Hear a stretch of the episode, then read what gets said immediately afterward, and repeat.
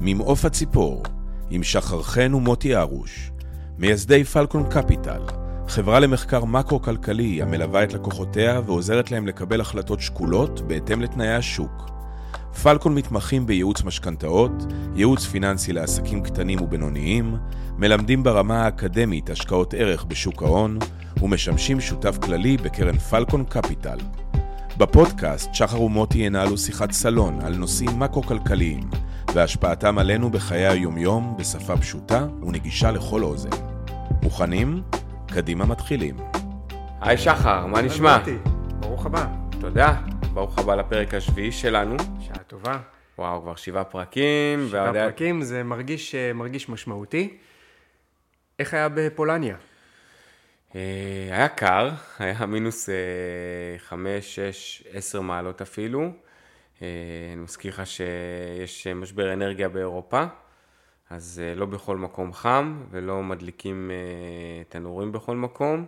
איזה עוד משמעויות הצלחתם ככה לראות? הדבר שהכי בלט לי לעין זה שהיינו בכמה וכמה מסעדות שלא הרשו לי להטעין את הטלפון הנייד.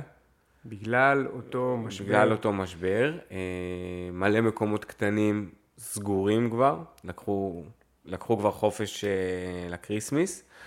אה, גם מסעדות שהייתי רגיל ללכת אליהן, גם בתי מלון רואים שממש, בעיקר מי שקטן, סגור.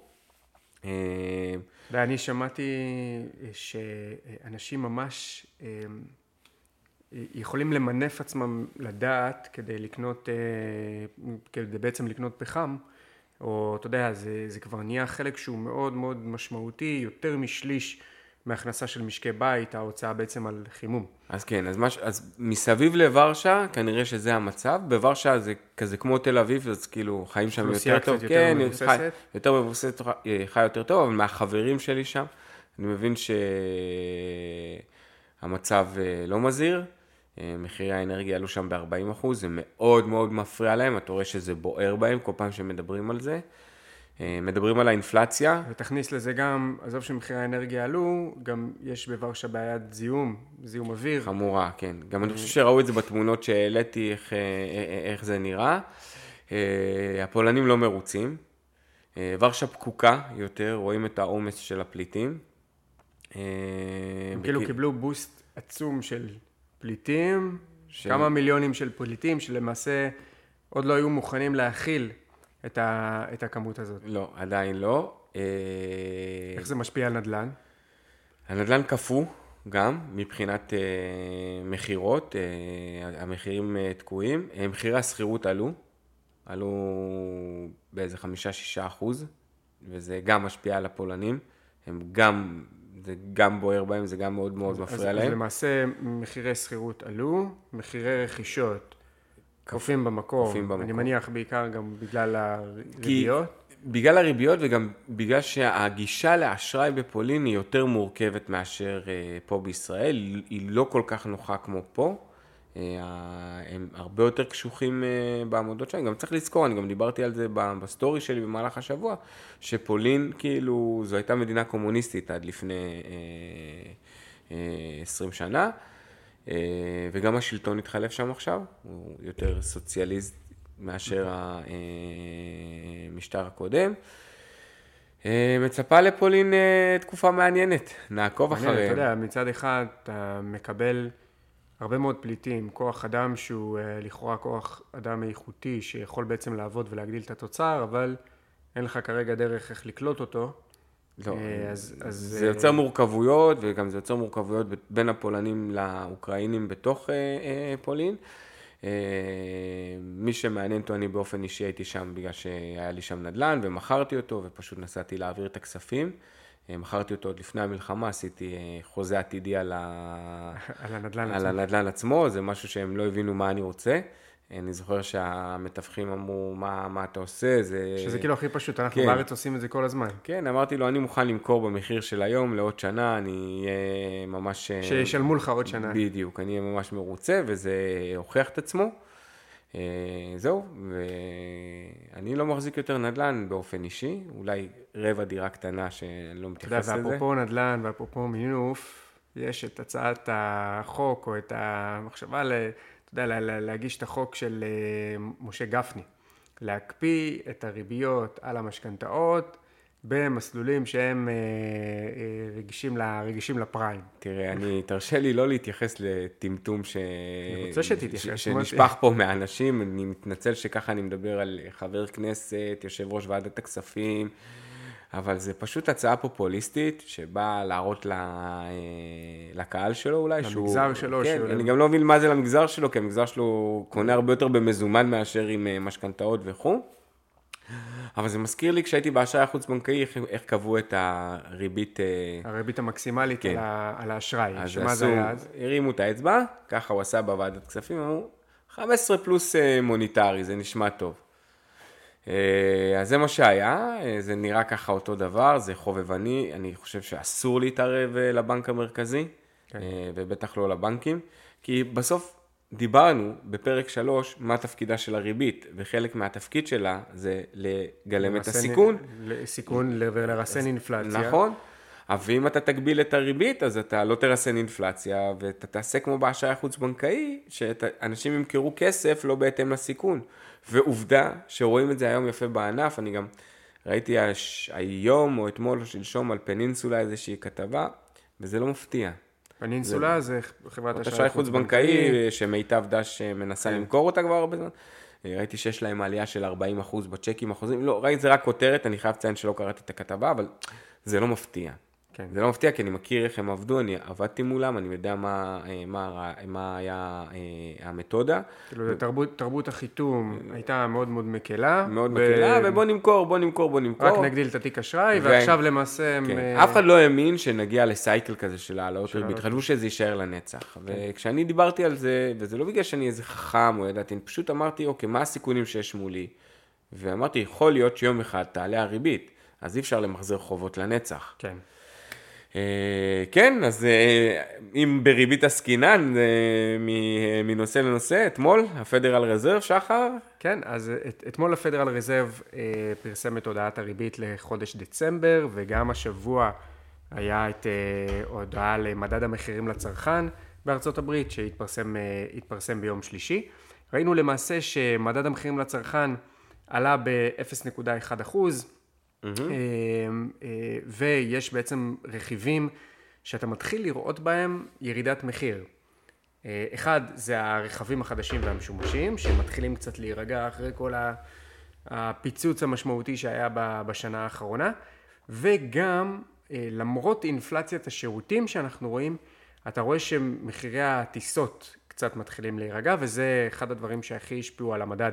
זה אני שמתי לב לזה, אני, יצא לי לטוס הרבה עכשיו, אני, אה, יש לנו לקוח שרוצה שאני אסע איתו אה, לווגאס עוד אה, שבועיים, אני, הוא לחץ עליי לראות כרטיסי טיסה, ראיתי שכרטיסי הטיסה כבר זולים יותר ממה שראיתי, אבל לא, אני לא נוסע. הילד שלי צריך לעבור ניתוח, וגם בא לי קצת להיות בארץ. ו... כן, אחרי כל ה... כן, כל התזוזות האלה. זה... הטיסות, הטיסות הרבות. אמ, אז, אמ, אז כן, אז למעשה אה, אחרי מדד המחירים לצרכן שהיה בשלישי, התפרסמה גם הודעת הריבית. הריבית עלתה אתמול בארצות הברית בחצי אחוז, זה למעשה פעם ראשונה מזה ארבע העלאות שלמעשה מורידים את הקצב, מורידים את קצב אה, העלאות הריבית שעמד על 0.75, עכשיו, אה, עכשיו ירד לחצי אחוז, ולמעשה זה איזושהי פאזה, זה איזשהו שלב אה, בתוך הסייקל הזה, בתוך המחזור של העלאות הריבית, שלמעשה הקצב הוא קצת נרגע, והפדרל ריזרב בא ואומר שיש איזה שהם סימנים ראשוניים לכך שהעבודה, אה, למעשה שהדברים עובדים בכיוון הנכון, אבל עדיין יש עוד עבודה לעשות. יש עוד עבודה לעשות בעיקר בשוק התעסוקה. אנחנו נמצאים בשפל באבטלה, שפל של 50 שנה באבטלה. נתון התעסוקה האחרון שהתפרסם בשישי שעבר היה ל-3.7 אחוזים, זה נקרא משק בתעסוקה שהיא מעל לתעסוקה מלאה, ולמעשה התחזיות כרגע באות ואומרות שבשנה הבאה אנחנו נעמוד על סביב ה-4.6 אחוזים, ולמעשה עיקר תשומת הלב של הפד כרגע זה אה, להשמיד משרות. הוא אומר את זה בצורה קצת אה, חרישית, אבל זה בעצם מה שהוא רוצה לעשות. בעצם מה שהפד רוצה לעשות זה להעביר את המשבר הפיננסי, שזה, לא יודע אם לקרוא לזה משבר פיננסי, בעיקר משבר בשוק ההון של הוצאת אוויר, הוא מצליח להוציא אוויר. הוא רוצה גם להוציא אוויר מהכלכלה. מה, בדיוק, מהפעילות הריאלית. הוא רוצה להוציא להוציא אוויר מהכלכלה, ואנחנו רואים בעצם את ה... את ה... לא יודע אם לקרוא לזה משבר, בוא נגיד, בוא נגיד משבר בשוק ההון, אוקיי? אפשר, אין, אין בעיה שנקרא לזה משבר, משבר בשוק ההון. אנחנו רואים בעצם את הירידות במחירי הנכסים. זה כרגע המחיר. זה כרגע המחיר בכך שאנחנו בעצם רוצים לרסן את האינפלציה ואין מה לעשות. קובעי המדיניות הפיננסי, הפיננסי צריכים רגע מה שנקרא לחנוק את, ה, לחנוק את המשק בעניין הזה ובדרך כלל מי שמוביל את כל הקטר הזה זה שוק, שוק ההון שהוא אינדיקטור מוביל למצב הכלכלה ובדרך כלל הוא מגיב לפני. גם ביציאה מתוך המשבר, גם ביציאה מתוך אקט של מיתון הוא מגיב ראשון, הוא יוצא ראשון, הוא מקדים, לפעמים בחודשים רבים. אפילו שנה, זה כמו פה, כאילו, כן, ראינו את כל שנת 2022, את השוק יורד ויורד ויורד, ועוד שנייה השנה הזאת נגמרת. אבל עדיין אין לך מיתון ריאלי. אתה רק עכשיו בדיוק. מתחיל לראות איזה שהם ניצנים לפיטורים, או באמת סימנים מאוד מאוד התחלתיים, אי אפשר כל כך לקרוא לזה מיתון, כי עדיין הצריכה הפרטית בשיא, וזה, אתה יודע, היא עדיין קובעת כל הזמן שיאים, אולי בארצות הברית היא קצת נרגעה, אבל אתה עדיין לא יכול לקרוא לזה מיתון, ושוק ההון כבר, מה שנקרא, הוא כבר ב, בירידה, וזה מאוד מאוד דומה, שוב, אלף אלפי הבדלות, אנחנו לא באותו סייקל, אבל במשבר הקורונה, ראית שלמעשה השוק התחיל אה, לקבוע שפלים מחודש ינואר 2020, עד לאמצע מרץ 2020 והתחיל לטפס, אבל הלו, המשבר בעצם היה פה, אה, המשבר הריאלי היה פה עוד הרבה אחר כך. נכון, נכון. אז... אז אם נגענו בעצם בריבית ובמה שהפדרל אה, רזרב עושה וההשלכה של השוק הפיננסי על השוק הריאלי, מה עקום התשואות אה, אומר לנו בשבוע הזה? זהו, נגענו בו שבוע שעבר, כן, אנחנו, אנחנו ניגע, בו, ניגע בו כל הזמן, כי למעשה זה, זה כלי שבסוף לכל משקיע או לכל בעל עסק שרוצה לתכנן קדימה, ניתוח עקום התשואות הוא משהו שהוא מאוד מאוד חשוב. צריך להבין מהו מבנה העקום, צריך להבין את המרווחים בעקום, מה המרווח בין אה, איגרות חוב שנסחרות במח"מ ארוך ואיגרות חוב שנסחרות במח"מ הקצר ולהבין מזה את המשמעויות של מה הולך להיות קדימה. אז העקום אנחנו למעשה רואים בצורה מאוד מאוד בולטת שבחודש האחרון חלה ירידה וירידה משמעותית של תשואות לפדיון לטווח הבינוני והארוך. זה לא משהו שראינו אותו לכל אורך השנה. ואתה רואה ביטוי שם, ואתה רואה גם ביטוי בחוזים עתידיים בבורסת שיקגו על גובה הריבית, שגם מגלמים למעשה תשואה לפדיון שהיא נמוכה יותר בחודשים קדימה. ואחד הדברים הללו עוזרים לנו להבין שקיימת בעצם איזושהי הסתברות, אחד, לעצירת העלאות הריבית, איפשהו באמצע 2023, וגם השוק, שוק האג"ח כבר מתחיל לגלם הורדת ריבית בשנת, בשנת 24. אני תמיד מנסה להצליב את זה עם עוד מקורות מידע ולא לסמוך רק על העקום, אבל זה מאוד מאוד בולט בעקום. אחד הדברים שעולים בצורה משמעותית והוא מאוד מאוד בולט לעין, זה אם יבוא משקיע ויחשב את המרווח בין תשואה לפדיון של אג"ח אמריקאי לעשר שנים לתשואה לפדיון על אג"ח אמריקאי לשנתיים, זה נקרא מרווח 10-2 או מרווח 2-10, לא משנה. רואים שהמרווח הזה למעשה שלילי, השיפוע הוא שיפוע שלילי על 104 נקודות בסיס, אחוז ו... וארבע, וארבע נקודות בסיס, שלילי מאוד, כלומר, וזה כבר לא מעט חודשים שה, שהמרווח הזה הוא שלילי והוא נהיה יותר שלילי הולך השבוע. והולך וגדל, בדיוק. ועוד מרווח שהוא מאוד מאוד מעניין, שבדרך כלל אנליסטים פחות מסתכלים עליו, אבל מי שמשקיע אג"ח מאוד מאוד חשוב שיסתכל עליו, זה המרווח בין העשר שנים לשלושה חודשים. התשואות לפדיון בשלושה חודשים זה מכשירי שוק הכסף, טסו, טסו, טסו, טסו, וזה פתח מרווח שהוא מאוד משמעותי על התשואה לפדיון לעשר שנים. זה נותן לנו אינדיקציה לשני דברים. אחד, הכניסה למיתון היא סוגיה מוגמרת, אין פה ימינה שמאלה בסיפור הזה של הכניסה למיתון, אנחנו ניכנס למיתון, זו הסתברות של 100%, גם אמרתי את זה בלא מעט סקירות אה, קודם לכן, הסתברות של 100% למיתון, ושוק אה, אה, האג"ח מגלם הורדת ריבית איפשהו בטווח זמן של בין ארבעה לשמונה רבעונים. אנחנו לא יודעים עדיין לשים את האצבע כי אנחנו חייבים להצליב עם עוד מקורות, אבל אנחנו כבר רואים אה, הסתברות שהיא מאוד מאוד גבוהה להורדת ריבית.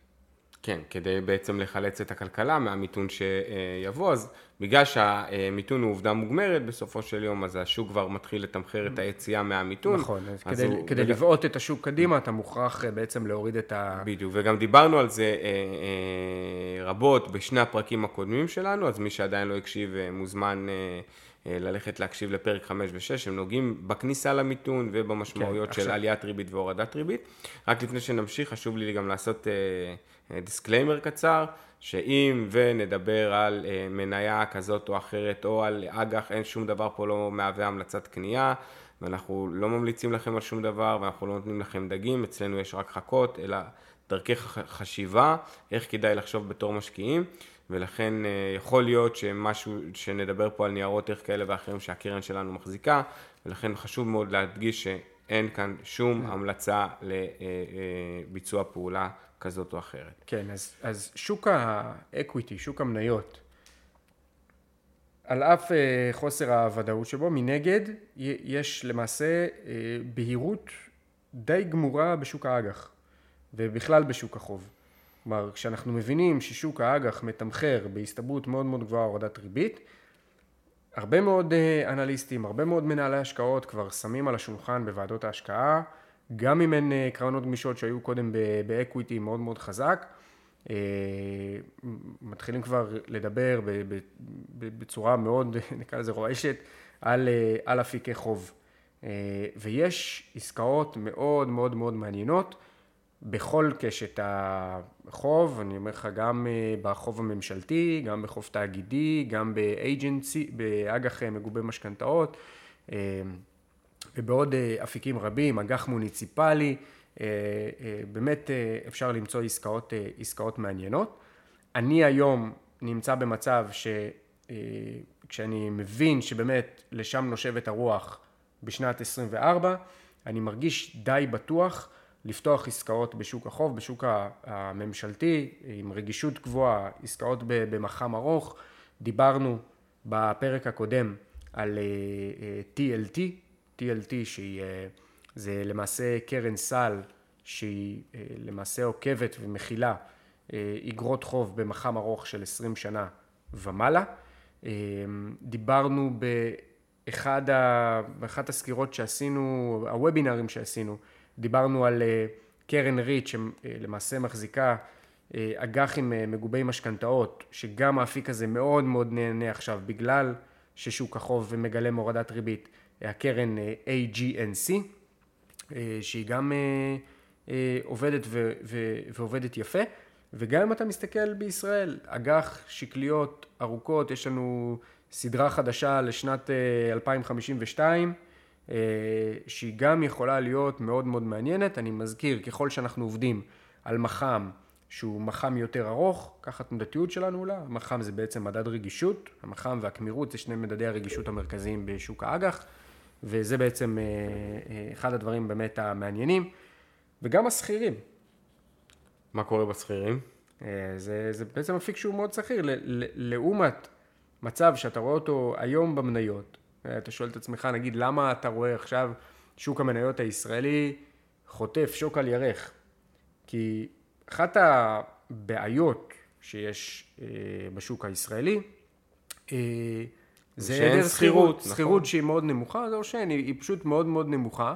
אה, אה, ניירות שהשווי שלהם הוא, הוא פחות ממיליארד שקל, פחות ממיליארד שקלים וחצי, הם הופכים להיות מאוד מאוד קשים למסחר עבור גופים גדולים, נורא קשה להיכנס ונורא קשה לצאת בלי לעשות איזושהי הפרעה שהיא משמעותית מאוד למחיר.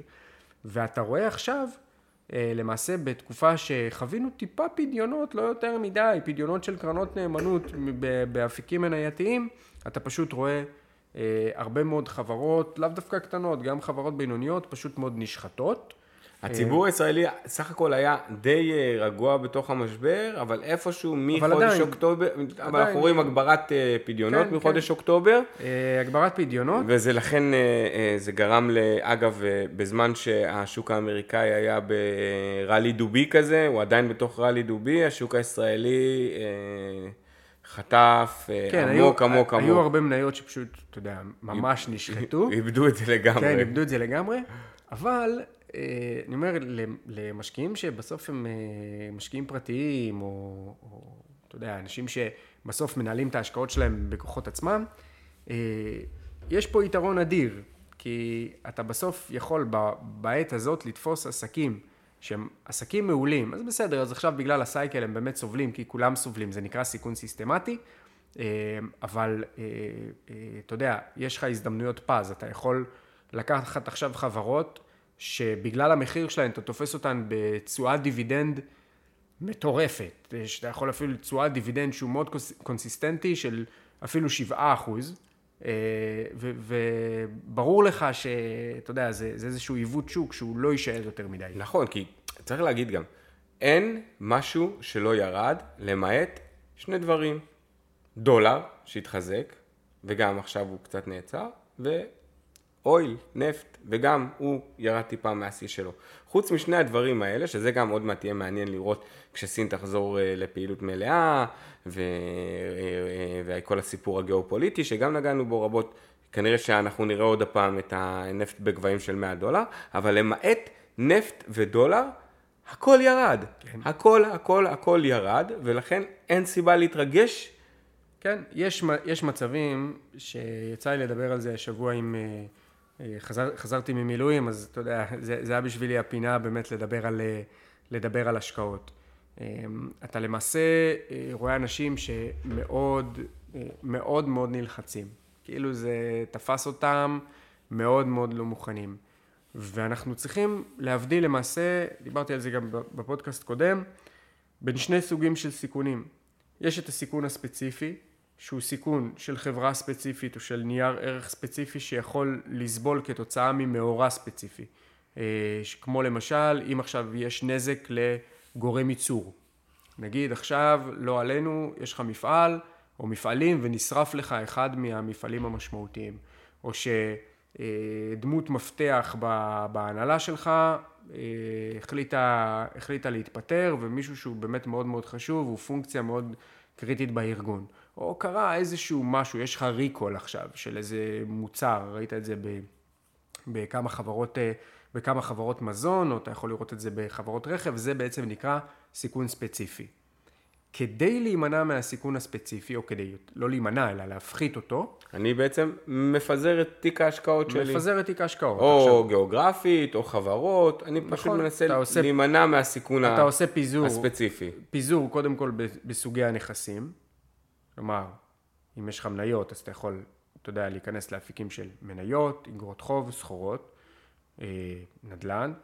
אתה יכול לנקוט בפעולות הופכיות, לונג ושורט, ואז אתה גם יוצר פה אפקט גיוון שהוא מאוד מאוד משמעותי. אתה יכול לנקוט בפיזור כשאתה אה, עושה פיזור ענפי.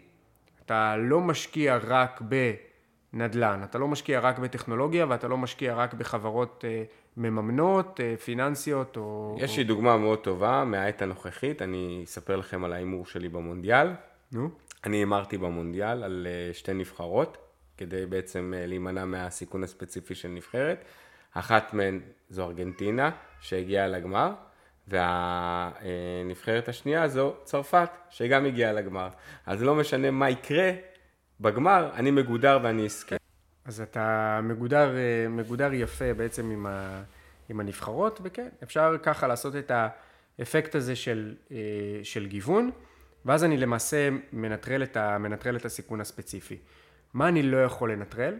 אני לא יכול לנטרל את, ה, את הסיכון המערכתי. אני לא יכול לנטרל את הסיכון עכשיו של המשק בכללותו. אני לא יכול עכשיו לבוא ולהימנע מירידת שווי נכסים כשיש לי העלאות ריבית, ואני לא יכול להימנע מירידת שווי נכסים אם יש לי איזושהי מלחמה שהיא מאוד משפיעה על העולם, ואני לא יכול להימנע מירידת שווי נכסים, יש לי איזשהו, נכסים, יש לי משבר נזילות נקודתי בעולם, זה בעצם נקרא הסיכון השיטתי, הסיכון שאינו ניתן לפיזור, ובמקרה שלו, אנחנו פשוט צריך, צריכים להפעיל את שריר הסבלנות ולעבוד בשיטה שהיא שיטה סדורה של כל הזמן הגדלת ההשקעות על ידי הדיבידנדים שאנחנו מקבלים, או על ידי חברות עצמן עושות רכישות עצמיות, ולהיות במצב של, מצב של חיסכון תמידי, שההכנסות שלנו הן גבוהות יותר מההוצאות שלנו ואנחנו בעצם חוסכים את כל השאר. יפה, אז זה בעצם הסיכון השיטתי והסיכון הסיסטמטי מה שנקרא, לומדים על זה במימון, זה חלק מ... כן, בניהול תיקי השקעות. כן, זה חלק ממודל ה... מרקוביץ'. מרקוביץ', נכון. ובהתאם לזה, בואו נדבר קצת על uh, מדרוג, מוציאה כל מיני תחזיות uh, קדימה. כן, אז, אז אם כבר, אם כבר סיכון, uh, סיכון שיטתי, באמת מדרוג, מי שלא מכיר. Uh, uh, מדרוג ומעלות, אני רק אסביר, זה המקבילות של S&P בארצות הברית ומודי'ס. אז כן, אז אלו שתי הסוכנויות שבעצם אה, אה, נותנות אה, דירוג אשראי בארץ, ומדרוג מוציאה כל מיני תחזיות.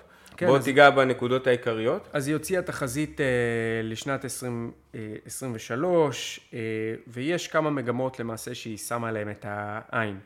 אז קודם כל אנחנו יכולים לראות שחיקת רווחיות בחברות המזון. אחרי כל הבום שהיה בשנת 2020 ו-2021, איך לא, אנחנו באיזושהי חזרה לממוצע, אה, נטייה שיש אותה בדרך כלל אחרי כמעט כל, אה, כמעט כל בום, אה, ולמעשה מדברים על שחיקה בשיעורי הרווח של חברות המזון. הדבר הזה כמובן נובע מהעלייה בתקורות, כלומר יש לך עליית שכר שמשפיעה על כל החברות, אבל היא מאוד מאוד משפיעה על מי שמעסיק פשוט מאוד הרבה עובדים.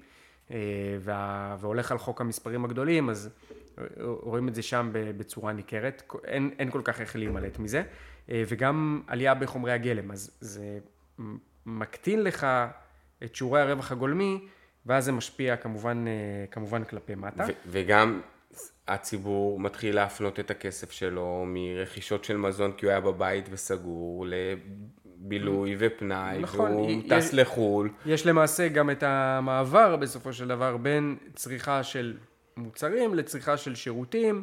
זה גם כמובן משפיע באיזושהי צורה, אבל הרבה פעמים בחברות המזון זה לאו דווקא יש שיקול דעת, אלא פשוט יש שחיקה, ב, שחיקה ברווחיות, וזה אחד הצרות שחברות המזון מתמודדות איתן. מנגד, אתה יודע, יש לך תוכניות התייעלות. שופרסל, אחרי ה...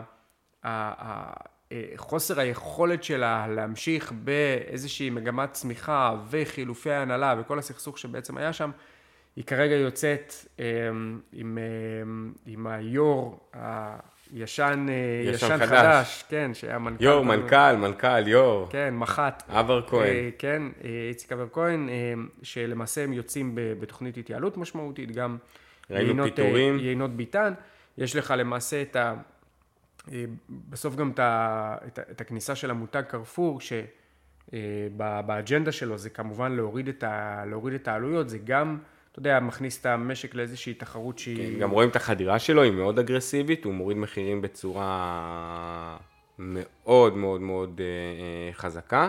כן. יוצא לראות פרסומים כאלה ואחרים, ראיתי שהוא... מוכרים שמן זית ב-12 שקלים, כאילו זה טירוף. זה מחיר מטורף. זה טירוף. זה כבר להגיד פה לכולם, חבר'ה. חבר'ה, הנה, אנחנו הנה, פה. כן. אה, ומדרוג עוד מדבר על אה, ירידת מחירי נדל"ן. אתה יודע, משהו שישראלים... אה, באמת? הנדל"ן יכול לרדת? תתפלא. וואי, לא. חשבתי שלא. אז זה, זה משהו שחשוב לי להגיד פה למאזינים שלנו, ואנחנו דיברנו על זה לא מעט בפרקים הקודמים. אין דבר כזה שמה שעולה לא יורד, ומה שיורד לא עולה. אין חסינות. זה סייקל. אין חסינות. אין, ות, ואם אתם שומעים אנשים שאומרים לכם, הנדל"ן לא יכול לרדת, אז הם נביאי שקר. כן. וחוץ מזה שהם נביאי שקר, עכשיו אתה תשמע אותם אומרים, לא, עכשיו זה ירד, אבל גם ב-2011 כן, ירד, אבל... אבל יגידו לך, לא, בטווח הארוך, בטווח הארוך, בטווח הארוך. אז רגע, אבל קודם אמרתם שהוא לא יכול לרדת, מה הקשר לטווח הארוך? נדל"ן? יכול לרדת וגם יכול לקפוא.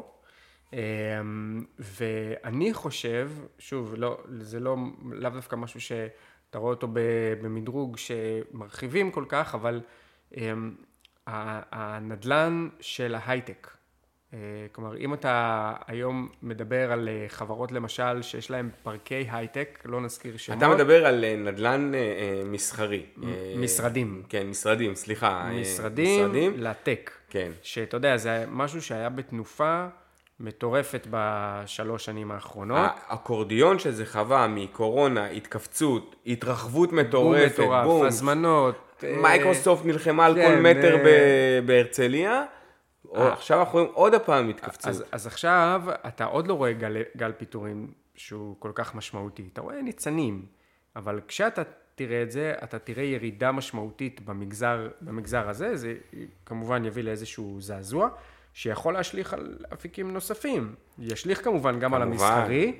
יש את הכי פחות רגיש של, ה, של המגורים, אבל גם במגורים אתה מרגיש את זה. במגורים אנחנו מרגישים את זה, אה, אני, אני באופן אישי רואה את זה אה, בכל מיני אזורים שאני עוקב אחריהם, אחרי פרסומים של דירות, ואני רואה שהמחירים לאט, לאט, לאט, לאט, זה התחיל אני חושב שאמרתי את זה באחד הפרקים בירידה מחופשת, בהטבה, פתאום... אה, והיום אני כבר רואה ירידה באמת במחיר. כן, או עם אה, כל מיני בעלי דירות אה, יפואים, תל אביבים כאלה, שלפני שנה, לא משנה איזה מחיר הם אמרו, והיו להם אנשים שבאו להתאכלס בדירה, היום זה לא ככה. לא, זה, זה... לא ככה, ואני חושב ש... ואנשים לא הבינו ש... שנדל"ן זה גם סיכון. אתה יודע, תרשה לי לחשוף פה רגע את הסיפור של אה, בעלת הדירה שלכם, עם היונים, שאתה יודע, בסוף אה, בעל דירה צריך להבין שיש לו גם התעסקות, נכון, בסופו של דבר. יש תקורות אה, לנדל"ן. ויש לזה השלכות מאוד מאוד גדולות, אבל אני דווקא הייתי לוקח את הסיכון ממקום אחר. למה אני צריך לק... לקנות משהו שהוא לא נזיל, שנותן לי 2-3 אחוז, כשאני יודע לקבל היום 4 אחוז, כן. בפיקדון, שקלי. נכון. אני לא... ראיתי פרסומת היום של בנק יהב, שמציע אמנם לסגור את הכסף אה, אה, אה, לשלוש שנים. תקשיבו, אם הוא מבקש לקנות היום לשלוש שנים קדימה ב-4 אחוז לשנה, זה אומר שאנחנו נקבל פה פקדונות שקליים עוד מעט של 4.5-5 אחוז. כן. אז למה אני צריך נדל"ן? בלי, בלי קשר, הוכח כבר לא מעט פעמים שאתה יכול לעשות רפליקציה, אני... יכול לעשות רפליקציה של תיק נדל"ני, פשוט מאוד, ב, הרבה יותר נזיל, שהוא יורכב מתמהיל של מניות ואג"ח. נכון, וגם על זה דיברנו, אבל מה התשובה הכי פופולרית שאני שומע כשאני אומר את התשובה, את, ה, את מה שאני אומר, שלמה צריך נדל"ן אם אני מקבל 4%? העליית ערך, העליית ערך. מי הבטיח שתהיה עליית ערך? עליית ערך. אתה אמרת לי פעם, שחר, משפט שאני ממש אוהב. אה, אה, רווח זו דעה. כמה אני ארוויח, אני חושב על זה. תזרים זאת עובדה. נכון. דה פקטו. זה מה אני מקבל. אז, אז אתה רואה שהרבה משקיעי נדל"ן, הם פשוט בשלוש עד חמש השנים האחרונות, כפרו, כפרו, כפרו בכל הסיפור הזה של הערכת שווי נדל"ן. איך אתה מעריך שווי? אתה נשען בסוף על התזרים, על ה-NOI שאתה מקבל מהנכס. אתה לא יכול לבוא ולהגיד, תהיה לי עליית ערך כך וכך. אתה לא באמת יכול לסמוך על הדבר הזה. הופ, אתה רואה איך זה השנה לא קורה, וגם אם זה יקרה בדוחות הכספיים שנראה אותם בסוף השנה, זאת תהיה שרלטנות. תגיד פשוט... בבקשה למאזינים שלנו מה זה NOI למי שמכיר, Net Operation Income. Net Operating Income זה למעשה אה, התקבולים של הנכס מדמי שכירות בניכוי, אה, בניכוי דמי הניהול. זה בין הדברים, ה... ה... זה, זה למעשה הדבר היחיד שאתה יכול להישען עליו בצורה רצינית, שאתה עושה הערכת שווי לנדל"ן. כמובן, אתה יכול להשוות לנכסים דומים, אבל זה בעצם מה שאתה נשען עליו כדי, אתה יודע, לקבל הערכת שווי מהימנה.